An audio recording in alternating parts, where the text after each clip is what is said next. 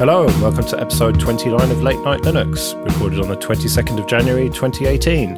I'm Joe, and with me are Jesse Hello, Joe. and Phelim. Hello, Joe. Hello, Jesse. Hello, Phelim. And no Ike, despite the fact that he was due to be here, he is AWOL, and we don't know where he is. So hopefully he's got no internet or he's asleep or something. Who knows? But you will hear from him later in an interview that we recorded previously. So we'll just have to see about that. So we're going to do some news first. But before that, I just want to do a quick moment of silence for Linus, not the Linus you know, my Linus. So quick moment of silence for him. He will be missed. Right, let's cheer it up with a bit of news then. So some uh, KDE bollocks. They don't care about X11 anymore. It's all about Wayland now. Pretty much. That parrot is no more, um, which is rather fitting, unfortunately. I realise now as it comes out my mouth. But uh, yeah, they uh, are no longer adding any features to X11. It is feature frozen. It might get a few features, but not from the KWin side. Um, they realised that even though they added features to KWin to tie in with X11, etc., how these things tie in, I'm secretly sure they're very well put together, but I don't know how these things work. But I'm sure Ikey could tell us all about them. But if it's not SSH, I don't really know. But uh, they realized that there was too many bugs getting pulled up every time they tried to add a feature, and it just really wasn't worth it anymore. And I think they just want to be done with the damn thing and uh, let Wayland sort of come through. Um, which is unfortunate if you have an Nvidia card because that doesn't really work there. But uh, bye bye X11 soon. It's not going to happen any day, like in the next few weeks. So it's not like there's a, a big panic, but uh, it's going to happen. And the LTS release is the next one, which is 5.12. Um, and they think that 5.13 probably will have still some X11 features, but after that, it's really not going to get any more done to it. Which I think is reasonable, really. It's sort of a Yeah. reasonable timeline. You're going to have enough support going forward with X11 and it's going to have maintenance and bug fixes and stuff. But now is surely the time to be thinking about Wayland. And you can't just keep on X forever, can you? We need to move forward. Yeah, and, and they were saying like the, the reason that it's so horrible is that there's no way to test anything with X11. They just you don't have the features there to testing and they're out to do things called mock, which Ikey was telling me about, where you can literally have the system tests input from mouse or finger input and stuff like that and actually replicate USB devices through a whole big database of features. He's been testing his latest stuff through it. And I mean, that's fantastic because then, you know, you just sit there, you're not going to sit there and actually finger poke the bloody thing and uh, check where things go all the time. You're going to script the heck out of stuff. And, you know, that's the way to do it. And, you know, they can actually test stuff, know it works in Wayland, and then they bring it along to X11 and they have no idea. And then they, people report bugs on it and say, this thing doesn't work. And it's like, oh, great. So, yet more actual physical problems that we have to go out and do. So, yeah, it needs to die. This is a little bit of odd timing because you say, you know, you can't hang on to X forever, but you can if Wayland hasn't like come out and is the default now. And it even says, does it mean Plasma 513 will default to Wayland? And he said, this has nothing to do with that. This is unrelated. And so it seems like he wants a bit of a holiday and uh, he's going to not do anything with this and wait till Wayland's fully, you know, feature ready and able to be used. And then uh, I guess move on to that. Yeah, but you have to see that they're fairly resource limited to the amount of developers they have. And these guys, you know, you don't have the likes of Canonical with, you know, a large number of developers getting paid for this type of work. So every bit that they're spending on X11 is time that they could be spending on actually the thing that they really want to get to. And we really have to get to because you know, X11 has been dead for a very long time. I mean, X11 developers might go, uh, no, we're still working on it, but you know, realistically speaking, it's very, very old technology. And, you know, while it's been extended and extended along the way, it's very old hat. And, you know, it lets us down, I think, a little bit in the fact that there's so many newer areas of, you know, kernel space, whatever, that we've been working on doing really well. And yet are, you know, the first thing that gets chucked out when they do things for Android and that is X, you know. Uh, so I think it needs to go. Yeah, I think at this point the phrase is throwing good money after bad, isn't it? If if you're going to spend time developing features for X, then you're just wasting your time because the world is moving on. It hasn't quite 100% moved on yet, but Fedora and Ubuntu are both defaulting to Wayland at this point, and you've just got to get with the times, really. Yeah, I mean, it's not, it's not like it's gone, gone either. I mean, it's still there. It's just they're not doing new stuff, which is fine because they said every new feature delays them because there's new bugs. So Yeah, the argument that they have a finite amount of resources, and if he's putting effort into this that could be being put into making Wayland the default, then that's obviously a better place for his efforts to go. Yes, that's fair. But I mean, I did say uh, on the last show or two before, I think, uh, that I find it difficult to find GNOME news.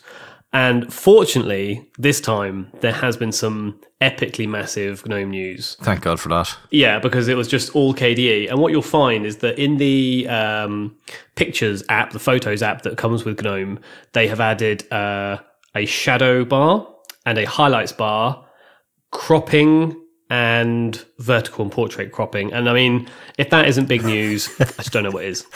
Well, I've just looked at this for the first time on a proper computer, and I think it's called Umang Jain or Umang Jain. Uh, the fellow who's talking about this, uh, he needs to specify a background color for his blog. It's coming up grey. More, more on that later, folks. But uh, yeah, so someone said you should look at Planet Gnome if you want exciting GNOME news all the time. Have you done that, Jesse? I've only, well, no is the short answer. But I will see what we can get, and GNOME Corner will be better next fortnight. Well, I'm going to make KDE Corner even better. Might be KDE Tetrahedron. Haha. ah, well. Um, all right, well, let's give Purism a bit more airtime as if they need it. So the Librem 5 phone uh, is underway, the development for it. And there's been a bit of news on that front, and it looks like a new person, uh, Nicole Faerber, uh, is the mobile development lead. And she has done quite a long blog post about what is happening there and it is looking like they are going to go with the better system on a chip, the i.MX8, which they'd hoped to go with. So that is now looking more like it's going to happen, which is good news. And also, what stood out to me is that they're talking about a 5.5 inch screen rather than just a 5 inch screen. Poor old Stuart. well, yeah, Stuart's not going to be happy, but the rest of the world will. And uh, they've hired a lot of people, and there's not masses to report, is there? But it's good that they are keeping up the communication, they're keeping up the hype, and keeping in the news, keeping people like us talking about them. Because I've been very skeptical about it. I don't think that they got enough money to do what they want to do and produce something that's good. But I really hope that I'm wrong. I really want this to be amazing and lead the way in uh, having a completely free phone that's not um, using all bloody Android drivers and blobs left, right, and center. Yeah, I'm reminded that I have to do a firmware flash on my phone and update it. And every time I do that, I just hate having to touch it because it's it's like, is the thing going to come back from this? You know, do I trust the firmware blob? You know, do I have to go? I force myself to compare the manufacturer's driver to the blob that I'm getting from some other random horrific website that is XDA developed. That stupid fucking forum. Forums need to die. It's just like fucking want a proper phone that you can apt get update on or the set the like whatever it is phone update whatever it is just open source software on a phone Yeah, Yum or EO package or whatever, as long as it's. i don't care i just Yeah. something open something easy you know god So, uh, all right, just leaving him to calm down a bit. too many so, fucking updates this month so they, uh, they they say in the in the blog they had sort of hundred or so people um, apply to to help them with the development, and they've I think given jobs to about fifteen or so, plus the community. They're now going to look at how they can get them to help out and things. And they also do go on to talk, uh, you know, about the process, like say, and and building a like a sort of um, a testing uh, version of, of it, so they can they can go through their testing and, and see what they can get. But they do also touch on the uh, the support they've got from other software. So, for example, Nextcloud uh, and GNOME and KDE and things. And it- sort of occurred to me I should really. I've decided on a new uh, prediction for this. Is that either GNOME or KDE are going to leave that project because I can't see how they can both be involved given the different toolkits, the different GUIs, the different, you know, fundamental way of making your desktop environment, and now let's assume a phone environment. I just can't see how you can use both of those camps to to come together to make one uh, UI or UX. Open source phone fight. Two phone kits enter, one phone kit leaves. Yeah, that's that's what it feels like. Well, when I spoke to Jonathan Riddell about it early on, he said that it reminded him of the 90s with the GNOME Oh. versus KDE wars. And like he said, bring it on. But he was only joking about that. I think that you can have both toolkits side by side. I know that failing you just won't have any GTK stuff at all on your system, but there's pretty much nothing stopping you having both and having the choice of either. It does seem like a oh, bit of a wasted effort, maybe. I spit. I don't know. Yeah. But I think you might be right, Jesse, that they're going to have to pick one at some point and work far more closely with them. But they did say from the beginning that you'll be able to run other distros on it, and they will facilitate you doing that. Whether you're going to have a, a usable UI on a five and a half inch screen is a different matter, of course. You need something that is catered for it. And it seems that, well, I don't know, if you look at GNOME on a touchscreen, it's really good. But then if you look at Plasma Mobile, that's also really good. And so I can see why they're split on it really, because it's not just about the the the UI of the actual operating system. You've got to consider the applications as well. And GNOME has got a lot more applications that are touch friendly, I think. I don't know. Uh, When when you say GNOME on a touchscreen, you mean GNOME on a normal sized desktop monitor that is a touchscreen. So that it's the touchscreen capabilities that are better in GNOME, whereas you're saying that KDE have a a phone screen size OS that looks better. And just remember, KDE can adjust with QML. You can quickly change QML, and a lot of the background stuff is all service based and interrelated. You know, you can give the Akonadi stuff a kick in as much as you want, but it does allow an awful lot of apps to share stuff through a API type system already. So Well, I was specifically talking about a seven inch tablet that I've had GNOME running on. I've been threatening to talk about it for ages. It was a Windows 8 tablet. yes. Um, and the thing is, it's not powerful enough to run GNOME. It's GNOME is too bloated uh, to, to run it smoothly. I mean, bodes well for phone then. well, yeah, but it's not optimized for it. But if you optimized it, the the the experience that you have when it's working is pretty good. The, the keyboard comes up when it needs to, and it just generally feels quite touch friendly. I would say. But then Plasma Mobile is also extremely touch friendly because it was built to be touch friendly in the first place. So I think my instincts are that they're going to end up with a Plasma Mobile um, UI on it. But well, that's if they even manage to deliver it because it's a tall order and employing that many people. What would you say, Jesse? Fourteen people or something? That is going to burn money very, very quickly. Yeah. Oh, I really hope it happens. Really do. Mm. So do I, especially after OnePlus shit in the bed again with their uh, leaking credit card details and stuff. Oh, you're joking. I didn't hear that actually. You didn't hear it, yeah? Like uh, since mid-November to like a, a week or so ago. I'm glad, I'm glad I bought my phone last February. So Well, someone had managed to inject JavaScript, I think, to, that managed to basically keylog people and collect their credit card information. So that does not look good for them at all. enjoying that One Plus Five, everybody. Yeah. mm. So I don't know about that. Um, they say check your bank statements, but yeah, after that, what other hackable phones that are affordable are there really? None, I don't think, because like you've got the Pixel, which is relatively hackable, I think, and I'm happy enough with Lineage, and even if it has to have non-free drivers, well, so be it. But it would be good if this Purism phone works out and is actually not shit if you could run lineage on it with no blobs, then I'd be all over that. I'm sure Yeah, you would be as well, Phelim. Aye, totally. Ah, sure. Let's just face it. We're gonna have to s- start getting a, a keyboard and attach it to a Raspberry Pi and walk around with that at some point. Well, you can make that. There I are know you can, but it's, it's just really admitting defeat at that point. yeah. Mind you, if you get it in one of those really old Nokia phones from like the early 80s, you might be onto some like retro chic there. Uh, well, they came back, didn't they? The 3310 from the 90s, even though it just wasn't. It was a rebadged other phone. But anyway, let's not get off into the weeds too far. Um, one of the bits of software you mentioned there, Jesse, was Nextcloud, and they have launched Nextcloud Talk, which is definitely not just a rebadging of Spreed or anything. And you love it. Well, from what I've tested it on the desktop, it works all right. The mobile apps just didn't work at all, just black screen. And it is a beta though. Yeah. So yeah, you can only run it on uh, Nextcloud 13, which hasn't been officially released yet. That's still in beta, so it's got some problems to iron out, but it's pretty cool. I, I installed it um, via a snap uh, just over a week ago, and it worked fine. But then I tried it again because I accidentally nuked that partition that the server was on, trying to install Trisquel, which didn't work.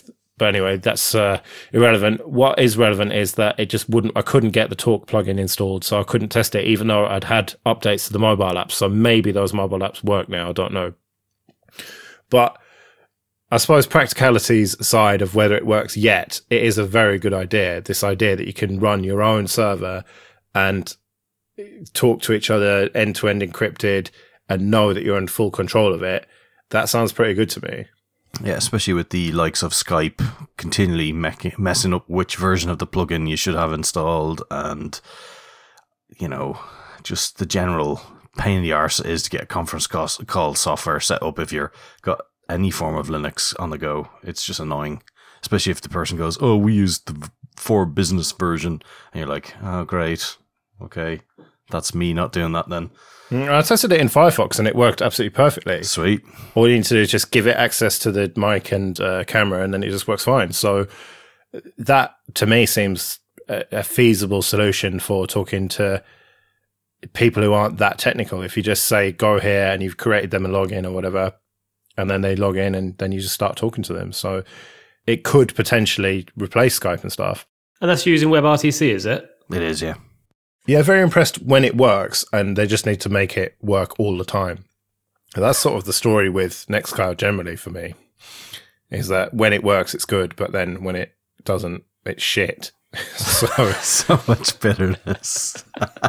well, I just, you know, when we've tested it or many times, that's always been the case that it's got so much promise, but then the fine details is where it sort of falls down. And um, I just wish that instead of cramming all these new features in all the time, they'd actually just make the core aspect of it work properly. Now, I know that you, Farium, say it does work fine and all the rest of it, but well, it's just not been my experience, unfortunately. We'll get you eventually. Yeah. Well, I'll stop using Drive and Docs one day. When they make a properly good collaborative editor that we can all use to do the show notes, then I'll seriously think about installing it on a droplet or something. You need to use a Collabora based one. you know, it's just not as good as Drive, though, is it? Oh, for fuck's sake. You'll never get anywhere if you don't try. You'll never get anywhere if you don't try Google Apps. Oh, God, I think I'll live without them. It's fine, thanks. Come to the dark side. Flash Never. OpenGApps Pico. You'll never look back. Never. Right, so I teased some shit web design, and once again, uh, this is a website that didn't specify a background color, so it looks great, and it is skyfallattack.com.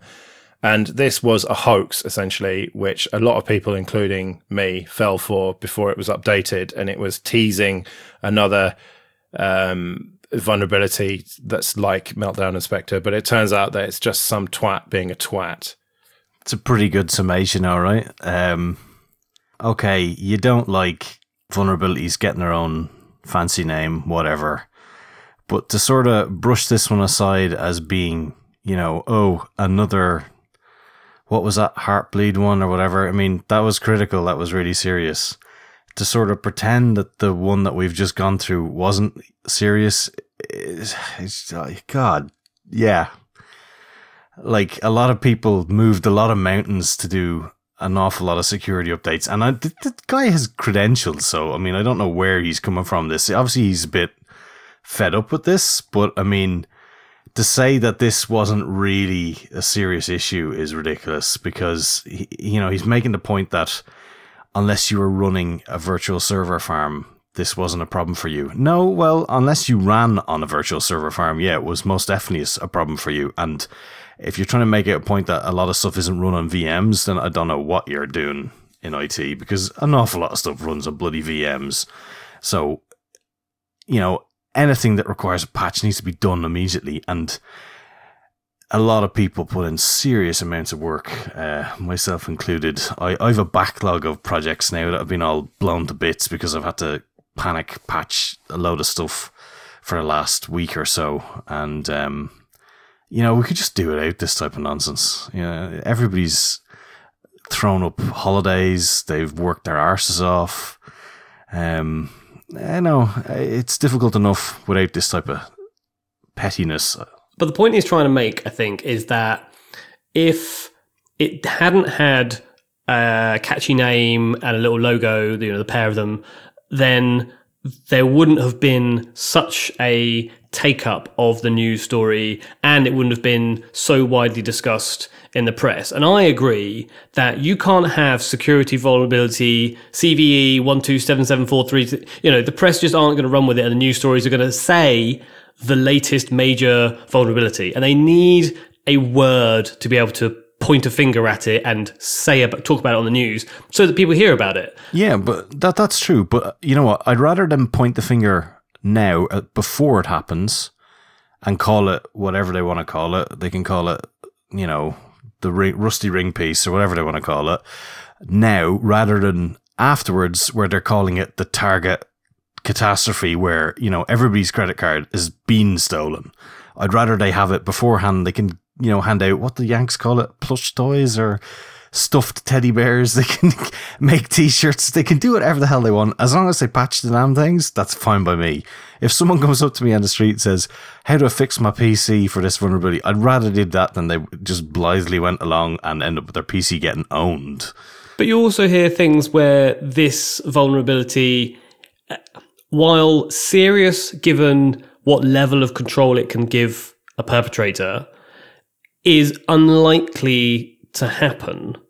Whereas there are other vulnerabilities out there which are much more likely to happen, you know, threats to web servers and things like this, where the patches are like, are there people working their asses off over the holidays to sort it out? Are there people like you who's being asked by their employer to update the machines or however it works? You know, like to, to have it as blown out of proportion or in proportion as this was is it an unfair amount of information, an unfair amount of airtime given to these two because they look sexy and what have you, and they affect everything out there? Whereas actually, there are other vulnerabilities that are more likely to be exploited and therefore arguably more serious and aren't getting that sort of airtime and that sort of effort.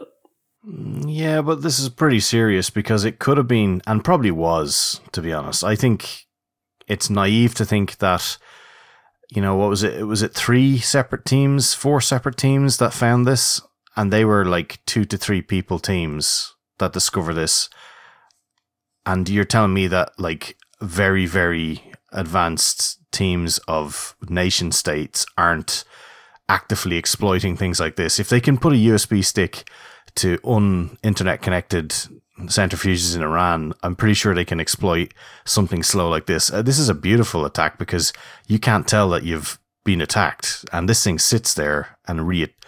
Uh, you know, you, you can just you have this slowly tick away in the background. You can steal as much of the stuff nice and slowly. I mean, that's how agencies like that love these things to work because they work slow, they work invisible. Brilliant. You've siphoned out all the info that you want. So, you know, we don't know if it's been used. I think there's a fair chance it has been used. And it's in the processor. So it's not like software where you can go, ah, you know what? There's a flash vulnerability. Go to any of these pages, run this flash, and you're vulnerable and you're hacked. But you know what? You patch your flash, boom, it's fixed. This is a processor. You can't fix this unless you firmware patch it, you BIOS update fix, you patch the software, you rebuild your compiler, you rebuild all your libraries. You have so many avenues that you have to fix and you have to do them almost all at the same time. And you have to get it done across the board, across all the different fleets of software that's out there. Otherwise, it's going to get redone and reattacked against you that they now have to, for instance, they've got a broken firmware that, that was rushed so fast, they have to reapply that. So they're reapplying the old firmware under a new name to like back step out of that firmware because they rushed it too quickly. So, you know, this is not an easy problem and the hardware is not going to be updated for probably years. So we're not going to have an actual proper fix. So I'm not denying that it's not a big problem and it's not a major. I, I, agree with what you're saying about being a major problem. That's fair. But the point about this hoax site, I think, is more to do with the the branding and the labeling. And so you're not allowed to say, "I'm not going to answer. I don't give a shit." But would you rather this had a name and a logo or a CVE associated with it? Well, at least both. But I get paid to care about CVEs. But my parents don't give a shite. but they might give a shite if it shows up on the Irish news. And you know, it might show up in the tech news if it was a CVE, but I'll tell you what it won't show up on RTÉ news is if it's a fucking CVE number. But this did. So they they knew about it and they I said I'm off to uh, do some work and they went, "Oh, is that for that thing?" It was like, "Well, yes it is actually." Is our computer affected? Yes, most definitely. You know, that's good. It's, you know, you have to wake people up to the fact that computers are bloody everywhere. And, you know, people seem to think that, you know, they, these things look after themselves and it's all very managed, but it's not really that managed. So it's important to actually follow through on updating these things. And if you have to wake people up to these things, then you should. I mean, you have ads for telling people to put seatbelts on. You would think that that was an important thing that people would do anyway, but yet we still advertise seatbelts. Mm. Well, um, speaking of waking up, some breaking news: Ike has woken up, but he's feeling really terrible, so that's why he's not on this episode. But he will be on this episode in a bit, thanks to the miracle of editing and pre-recording. um, uh, so right, that's enough news then. So onto a bit of admin. Um, thank you everyone for supporting us with PayPal and Patreon. It is very much appreciated. And if you want to join them, uh, go to latenightlinux.com slash support and uh, help me get towards my dream of not having to go to work anymore. That would be pretty awesome. And uh, if you want to get in contact, latenightlinux.com slash contact. Uh, so Jesse, you went to New York and gave away a Raspberry Pi, did you? Uh, I went to New York, I met uh, Alejandro, and we, we had a pint and a chit chat, and you know just sort of what we like about podcasts, Linux, and things. It was uh, yeah, it was really really nice to meet him. lovely guy. Cool. So you've still got another one. This is a first generation Raspberry Pi, isn't it? Or well, well I mean, I'm, I'm. Oh, I, you want to hang on to it now?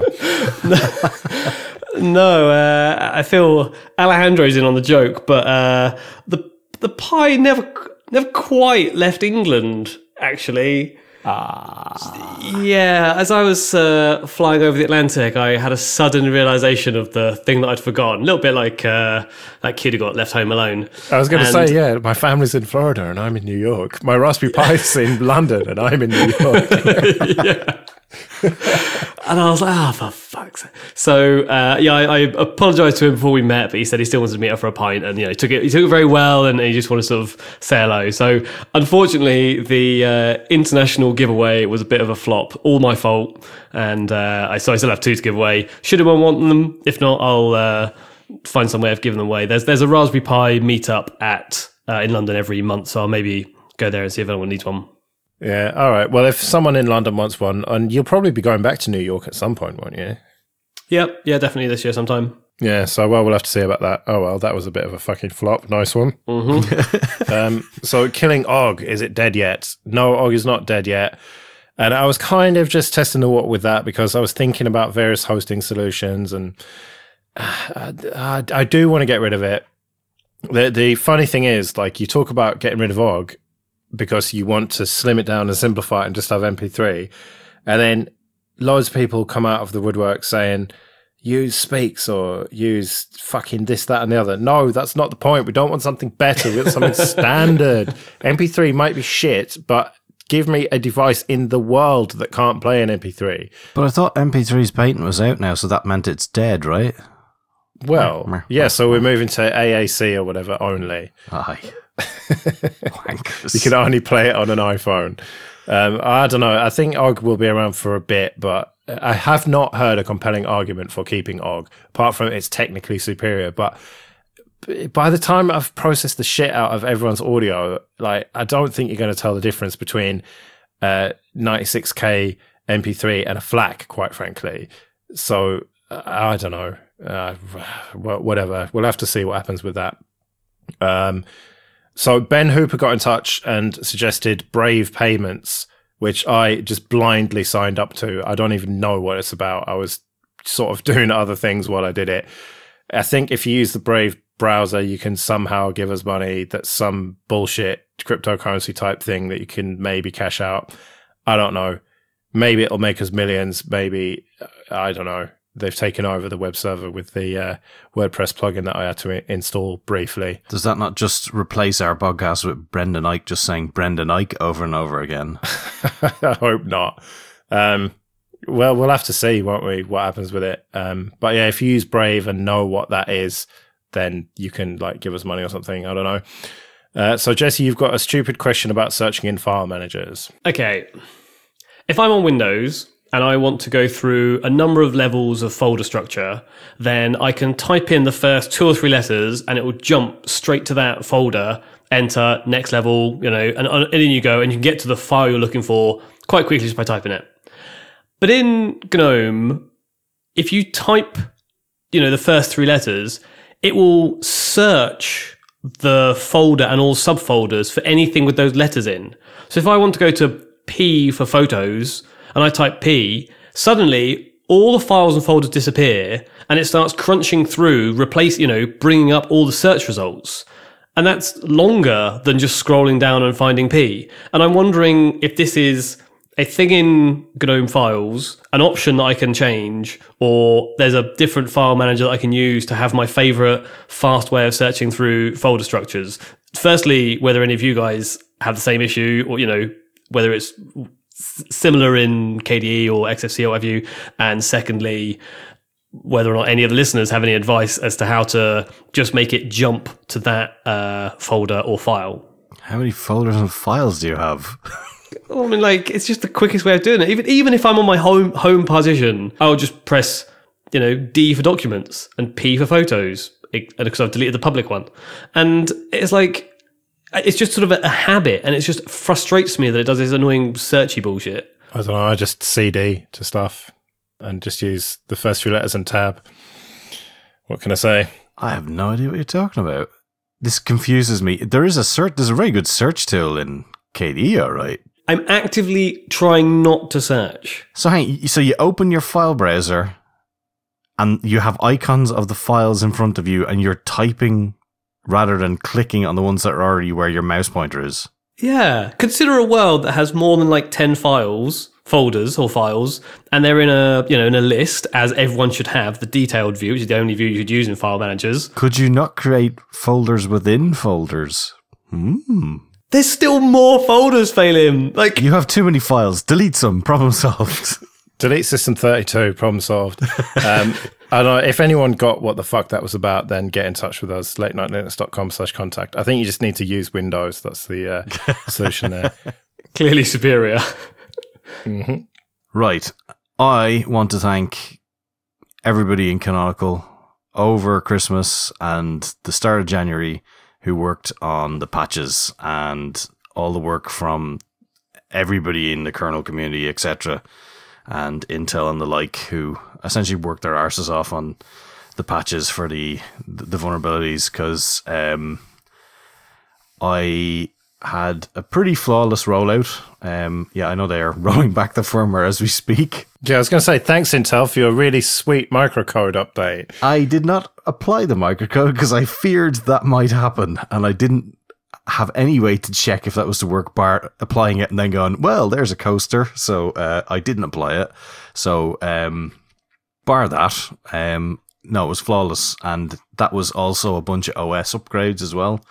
Um, so yeah, great work. And uh, big thanks to all the folks involved. So that was really cool. And um, also one of our listeners, uh, Jeffrey Bouter, who um, was doing the same thing in his double jobs that he does Um, and it was kind of nice because he was in one of the chats with me there, and he was doing a bunch of systems, and I was too. It was kind of interesting to have somebody else who was doing almost the same systems. We were pinging stuff back and forth, so that was a that was a good crack. Um, because it's nice to be able to watch stuff. Because at the time there were so many patches changing, and there was kernel updates coming left, right, and center. And um, as Wimpy pointed out, yes, they did update the hardware extended support version.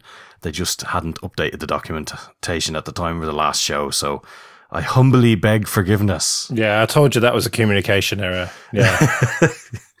so yeah, thanks. It was excellent, excellent work. Yeah, I've patched loads of systems and they've all worked flawlessly. So yeah, thank you very much, everyone.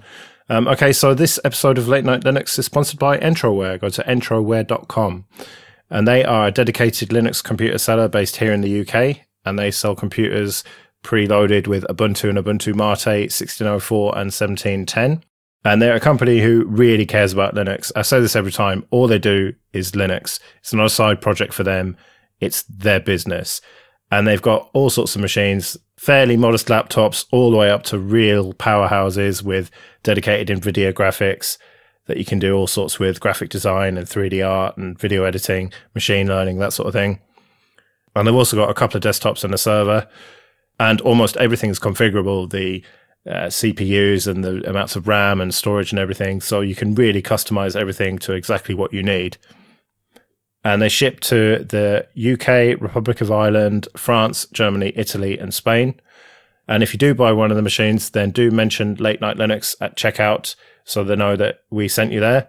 So go to entroware.com for all your Linux computing needs. Okay, so you two can take a back seat while we go back in time to when I was with Ike. Oh, look, whatever. Here's an interview. We're now joined by Jonathan Nadeau, who is the project leader of Sonar GNU slash Linux. So welcome along, Jonathan. Hey guys, thanks for having me on. Yeah, no worries. So the reason that I've asked you on is that you are blind and you are the most vocal advocate I know for accessibility in Linux and FOSS generally. So the the first question is what is the current state of it? I have no idea. I don't use any accessibility stuff. What's the current state of that in Linux? I would have to say it's kind of uh, it hasn't gotten worse, which is good, but it hasn't necessarily gotten better. I would say, I, you know, per se, it's kind of it's kind of hit that plateau maybe where things are pretty accessible. You know, there's not too many complaining about much. Well, I shouldn't say that, but um, you know, it, it's it's at a pretty good spot. It's, it's definitely better than when I first came into the free software world and the accessibility. So I, I guess that's good. And I mentioned Sonar GNU slash Linux that you're very keen on the copyleft stuff, aren't you? But um, we'll forgive you for that. But um, so what what exactly is that then? It's a distro that's based around accessibility stuff.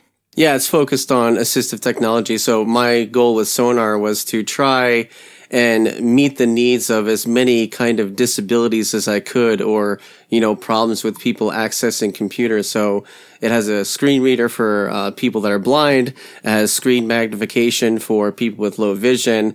I include a uh, font for people with dyslexia so they can switch the font over to help them read the computer better by changing the font. There's also um, like uh, software for people with low motor skills, like an on-screen keyboard. So maybe you only have, you know, the use of, of one hand or maybe uh, the use of barely one hand or whatever. If you have issues using a regular keyboard, you can use the on-screen keyboard. There's also head, uh, head tracking software that is used where you can by plugging in a webcam, any common webcam, as long as the Linux kernel uh, loads the driver, you can control the cursor of the mouse by moving your head around. And it, it's known to even be able to track the cursor by just eye movement. And so a quadriplegic could control the computer just by movement of their eye or head. Uh, that's pretty much everything in it right now. Um, and then, you know, leading, uh, when you emailed me, you actually kind of pointed out a few projects I wasn't aware of. And so I had been wanting to get sort of voice recognition and Sonar, and there were some other things I was looking at. Uh, I, I, had not been able to implement them because uh, they weren't necessarily in a, a finished state, and I was trying to help with that getting done. But some of those projects have kind of fallen to the wayside. But it looks like Mozilla and a few other things have have popped up. So there's a good good news with that. Then I'll be I'll be checking those projects out.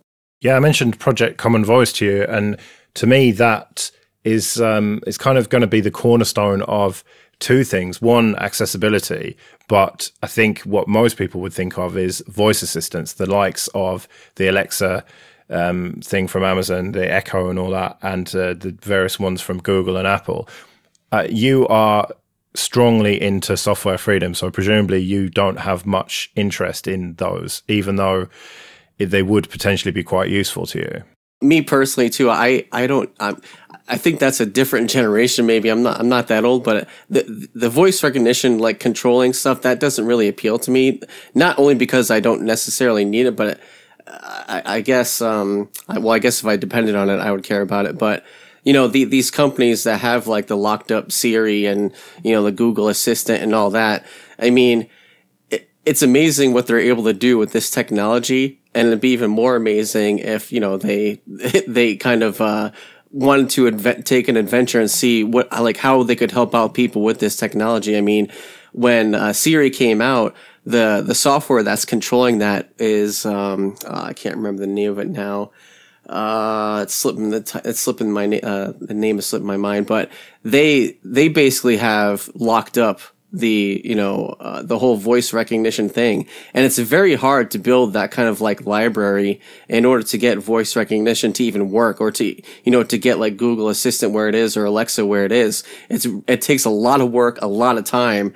And when uh, uh, this company kind of you know cornered the market there's no competition they didn't have to make it any better and so and then Apple came in and bought them. And, uh, you know, I, I'm assuming Apple really hasn't done too much with advancing the technology per se because it still kind of works.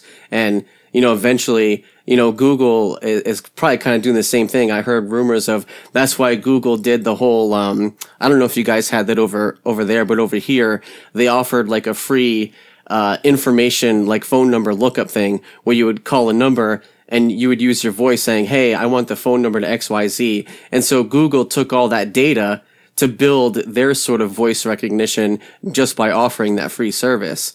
And so with Mozilla coming in and, uh, you know, uh, and getting into this, uh, playground, that's really interesting because I'm assuming, you know, they're going to keep the data, you know, open and free for people to kind of do what they will with it. So we could see some really interesting things come out of that.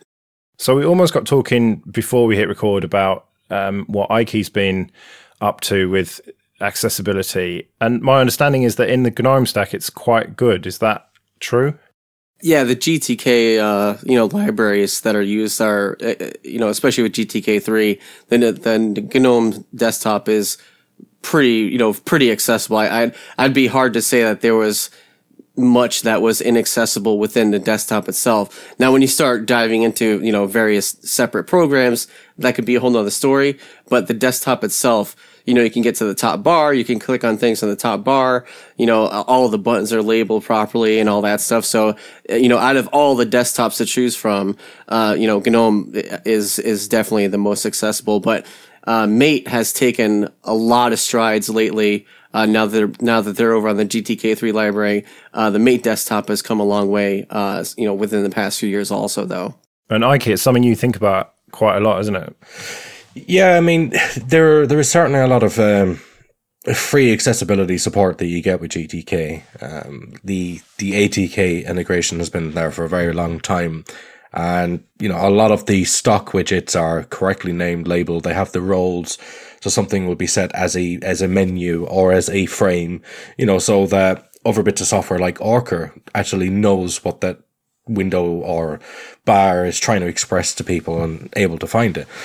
The problem I'm going to have is I'm running away from GTK um, for various reasons and going with Qt, which does mean more work on the accessibility front. But then it's also arguable to say in the way that Budgie 10 was implemented, it didn't benefit from all of that accessibility support anyway, especially when you start doing custom widgets. This is one of the areas where GTK fails very, very hard. So if you have a, normal menu, like on the Mumble window or the Audacity window, that is correctly labeled as a menu bar with menus and submenus, and software can recognize that. And screen readers know the hierarchy involved. But once you start doing something like a custom widget that's a popover, like a rounded menu, you're out on your own.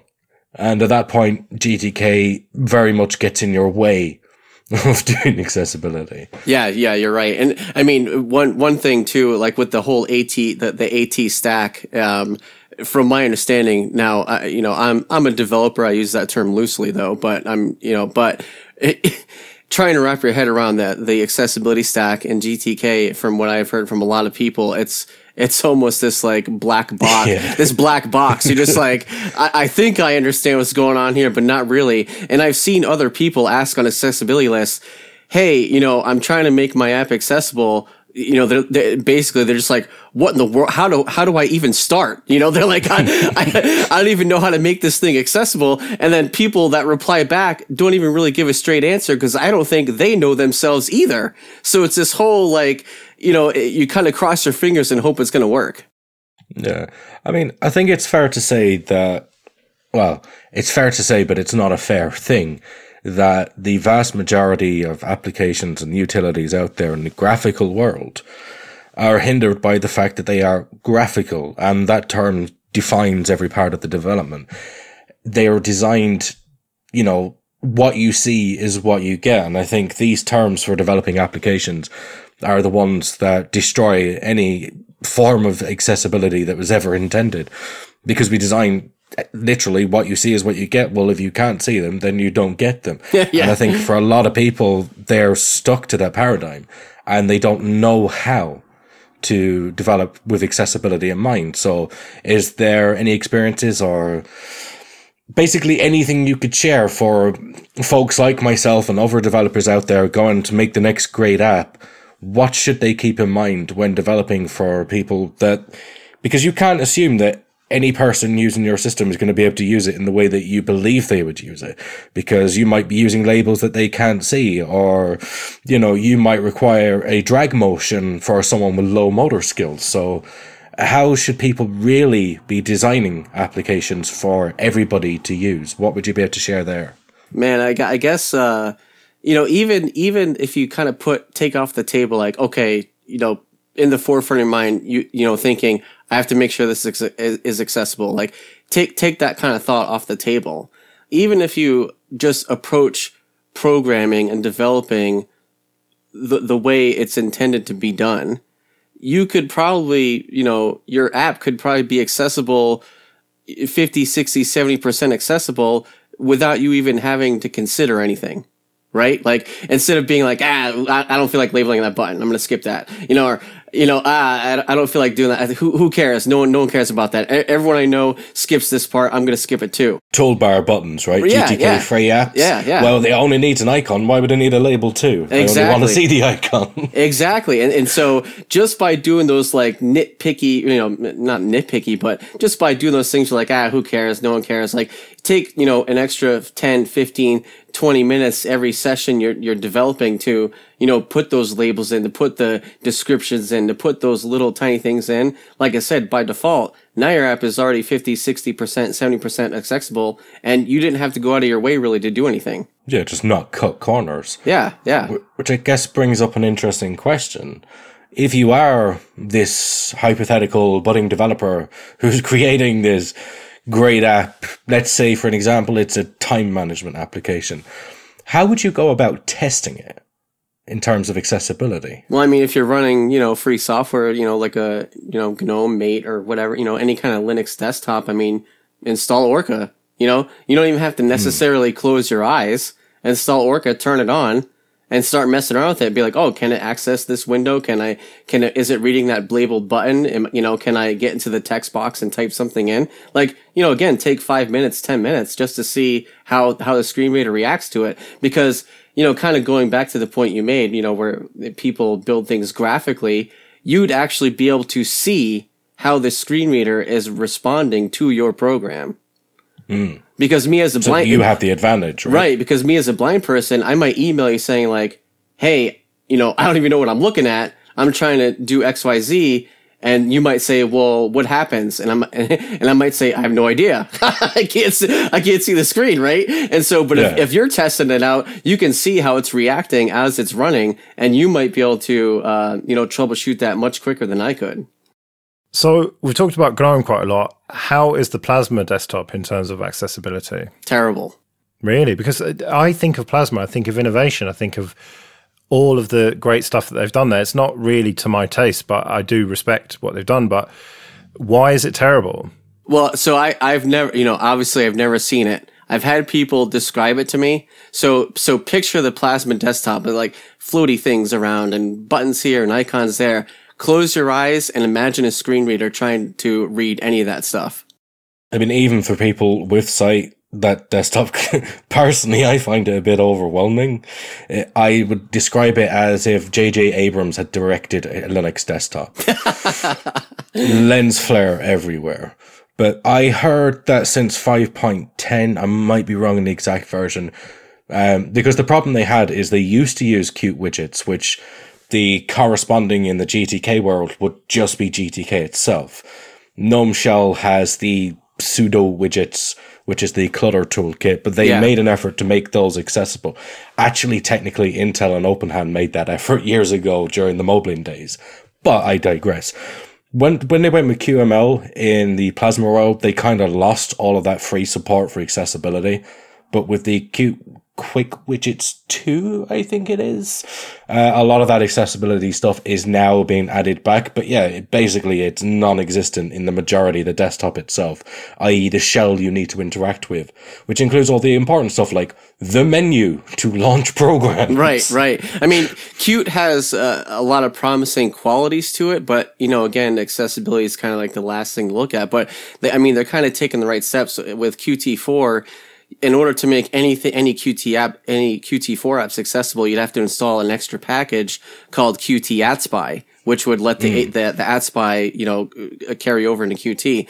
Well, they they baked that Qt AT-SPI into Qt5, so now that accessibility sort of bridge is baked into Qt5. So that's a good step. Not needing like an extra package to kind of bake accessibility into the framework. So, you know, that's a good step in the right direction, but it just seems like no one's either A, no, you know, no one's taking advantage of it. B, no one might even know how to do it. And C, people probably don't even realize it's there. Yeah, and I think that's sort of the that's the general feeling I've got. Like people are vaguely aware of accessibility, but it's that also human thing of well, it doesn't affect me, so I'm never going to give any of my mental time to this. Yeah. Which- yeah. No, definitely. Yeah, and as a developer, I, I, I mean, hell, I'm even guilty of it, right? But I don't think it's something that we can continue to be allowed to be guilty of going forward. It is something that we should all be thinking about.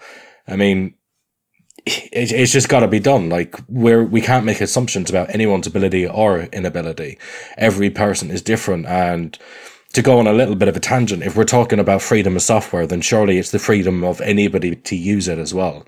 Exactly. Yeah. And, you know, and, and that's the thing too. I, I think if people see, you know, you're, you're this budding developer, you're looking through documentation or whatever, you're like accessibility, what, you know, like, you know, like I've heard that word before. What, what does that mean? And you might be like, you know, like maybe there's some sort of notes like, oh, if a blind person was using a program, like I bet you nine out of 10 people like, blind person using my program what you know like Yeah, yeah. you're like how does you're like i mean i you know when i meet people to this day and you know they they they see that i'm blind. They're like and i tell them oh you know I, I do work on a computer. I do this i do that. And they're just like how do you how do you use a computer? Like so you know even to this day people are just like that's amazing. A blind person can use a computer? And so you know it, it's it's not unheard of. Like, there's a lot of people out there that are just baffled that people with disabilities can use technology and they don't realize that you know there are these uh, assistive technology out there to, to help people So I wanted to ask you about mobile. How are things there? Um, I don't suppose you have much interest in using iPhones and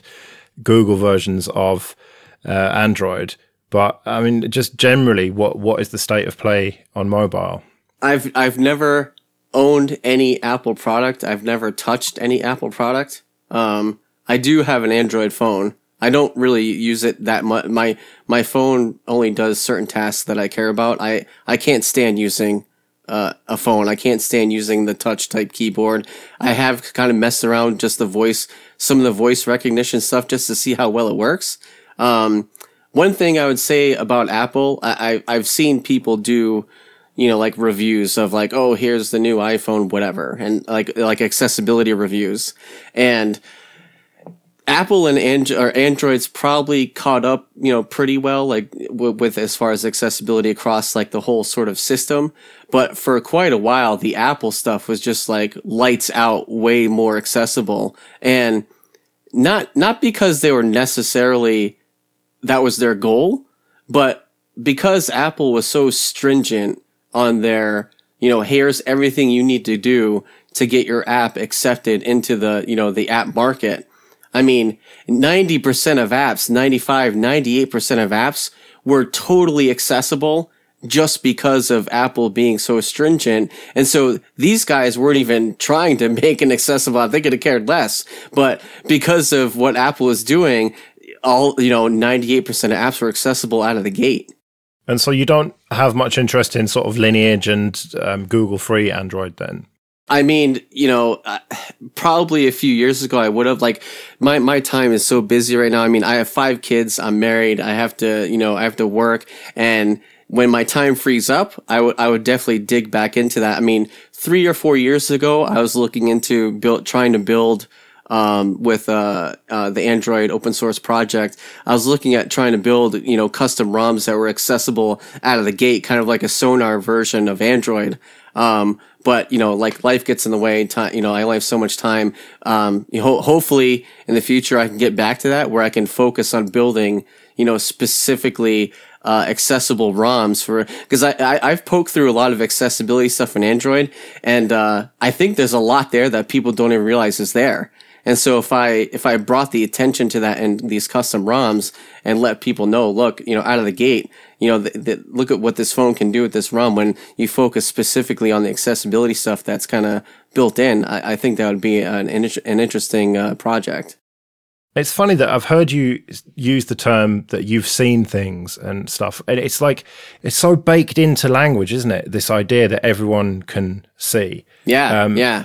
And so people just, d- developers, uh, you know, it's, you can't really blame them, can you, for not thinking about accessibility stuff because it's just not something that most people would think about. No, I mean, I could see for 14 years. I mean, I got in a car accident when I was 14. I lost my sight from that. So, I mean, when I could see, I, I can tell you, I, I never thought about blind people or, you know, any, any kind of disability. It didn't cross my mind either. Yeah, so that's that's kind of why uh, uh was um I can't remember Ike. What was it that we were talking about on the last show that reminded me about accessibility stuff? It was something to something that was used in the Project Common Voice Oh, the new IBus input method thingy bob. Um, yeah, yeah. Basically, it's you know you can do uh, speech recognition with it uh, in as I guess like a dragon speech esque type thing. Okay. Which we we badly need something like that on Linux because it it sucks and it sucks in both directions like in terms of recognition and then text to speech as well i mean that's really bad we got really bad voices and really bad even grammar from some of these tools. So yeah, seeing any of that improve would be fantastic. And so, what about Mycroft? I mean, I know you said, Jonathan, that you you kind of not of the generation, and I fully agree with you. I have no interest in talking to a computer really, but Mycroft was the great hope for the open source version of it, but that hasn't really delivered. Is that something that you were aware of? Yeah, again, uh, you, like I said, you brought you brought that to my attention, and like I was saying earlier, it, it's a tough nut to crack. I mean, it's a lot of data, it's a lot of work, and that's why you get programs like Dragon where they corner the market, and it's good enough, and it could be a lot better, but they're not going to make it a lot better because they're not, they're not going to get competition anytime soon. And so it works, it's good enough, and we're not going to put any more effort into it until more competition creeps up. Yeah, well, Mozilla seems to be the great hope. They've got a lot of money sloshing around. And this Project Common Voice thing, I donated my voice to it. And I would urge everyone else to. I think they're still looking for people to give their voice because these kind of things need as much data as possible, don't they? Yeah, I, I visited the site and checked it out. I mean, it, it, you know, you could take five or 10 minutes and, and, you know, the, the project can benefit from you, you know, giving them five or 10 minutes. It was like a sentence was on the screen and you could push the play button. And basically they were saying, tell us if this was correct. Like, did the voice say this sentence that you're reading and just say yes or no? And so, but by that, you're you're teaching and you're you're helping out the machine learning with the uh, you know with the voice. Now, these days, like the the algorithm is nowhere near as important as the data anymore because you go back a few years, you know, you needed the best algorithms because we just didn't have the compute power, we didn't have the data, but nowadays it's completely inverse. You look at any one of these machine learning projects, it's all about the data, which again is all about the people behind them. Yeah, yeah, exactly. And again, that's that's why once they these you know proprietary companies corner the market, they're just like, hey, we don't have to make it better. You know, it it works well enough. People are still buying it. I mean, until someone else comes along and puts out a you know Dragon 2.0, then we're not we're not going to do anything. I think that's the nice thing about open source in the main that there is no ticking of boxes for shareholders for truly open projects. Right. Yeah. It's all you know a common uh, you know a common goal you know to see the advancement of this uh, of this software. You know. And and you know again at the end of the day, other you know other projects benefit from this work because who knows you know one one piece of software can utilize the data for one thing, another piece of software can utilize you know the, the data for another. So like you know that's the great thing about it. You know we have this all this one pool to to pull from, and you you could see ten different projects come out of one data set. Something you've said a couple of times there, and just re- just occurred to me, but this is kind of a showing why competition is a good thing, really, isn't it? Like even in the open source world, is beneficial. Without the competition, you know, nothing needs to grow. Yeah, yeah. I mean, you know, there's been the argument. Oh, why do we need another video editor? You know, we have 20- fragmentation. yeah, yeah, yeah. We, you know, it's. I mean, there's there's you know points to both sides. It's like you know what would happen if instead of 20 video editors there was two, you know, and everyone kind of worked together. But at the same time, it's like, well, we you know we wouldn't have this video that's better than the rest of these because you know again there's, there's no competition. So it's kind of you know both sides to that coin. But yeah, I mean, it it, it could be frustrating. But then at the same time, you know, you see uh, better, newer projects come out of uh, competition. Mm. Well, thank you for validating my job. yeah, and thank you for giving us your time. We'd better kind of wrap it up, but um, presumably you've got things that you can plug. Yeah, if you want to check out uh, sonargnulinux.com, I mean that's my uh, you know the distro Sonar that I'm working on. But you also do podcasts as well, don't you? Yeah, I, I have. Uh, I, I run three podcasts. One of them is extremely um, up to date. The other two I try to put out as, as often as I can, but if you go to nadeaumedia.com, so it's N A D E A U media.com, I have a podcast uh, called the Crowdfunding Cast. So I interview people running various crowdfunding campaigns, whether it's on Kickstarter, Indiegogo, you know, with various projects ranging from, you know, technology, music, film, uh, you know, usually pretty interesting projects. So you can check that out. And then I also do a, uh, a gaming podcast. I, I, cover video games and tabletop games called Pixels and Pirates. And then the mm-hmm. other the other podcast I do is called Backstage, where I interview uh, indie musicians, uh, you know, indie bands. So you can check those out all the, all at nadeaumedia.com. Yeah, well, I'll put a link to that in the show notes. So, yeah, thanks again for coming along, and hopefully speak to you again at some point. Yeah, thanks for having me on, guys. I loved it. It was a blast, and uh, everyone have a great week. J.J. Abrams lens flare, you bastards. Honestly. Fucking never use KDE. Clearly the lot is. But it was a very good interview nonetheless. it, it, was a great interview. I think I think uh, KDE should update their tagline to say, if J.J. Abrams made a desktop, it would be KDE. Fuck off. Fuck off. Fuck off. Maybe five years ago, if not more, but it's not like that anymore and they do care about accessibility. There shall be a link in the show notes to prove it. Yeah, because you would definitely know better than Jonathan about that. Yeah, well, not if he thinks it's fucking lens flares, etc.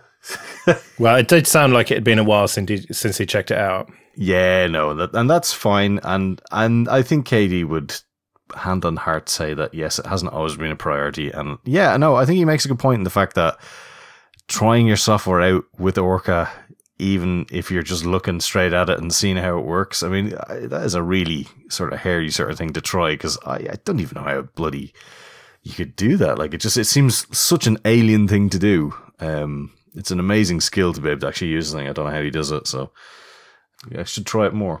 Yeah, it was, it was a pity that it seemed that the progress had plateaued, and I wondered if it's because at first when I was into the interview, I thought maybe it's because uh, it, it's good enough and therefore doesn't need to get any better.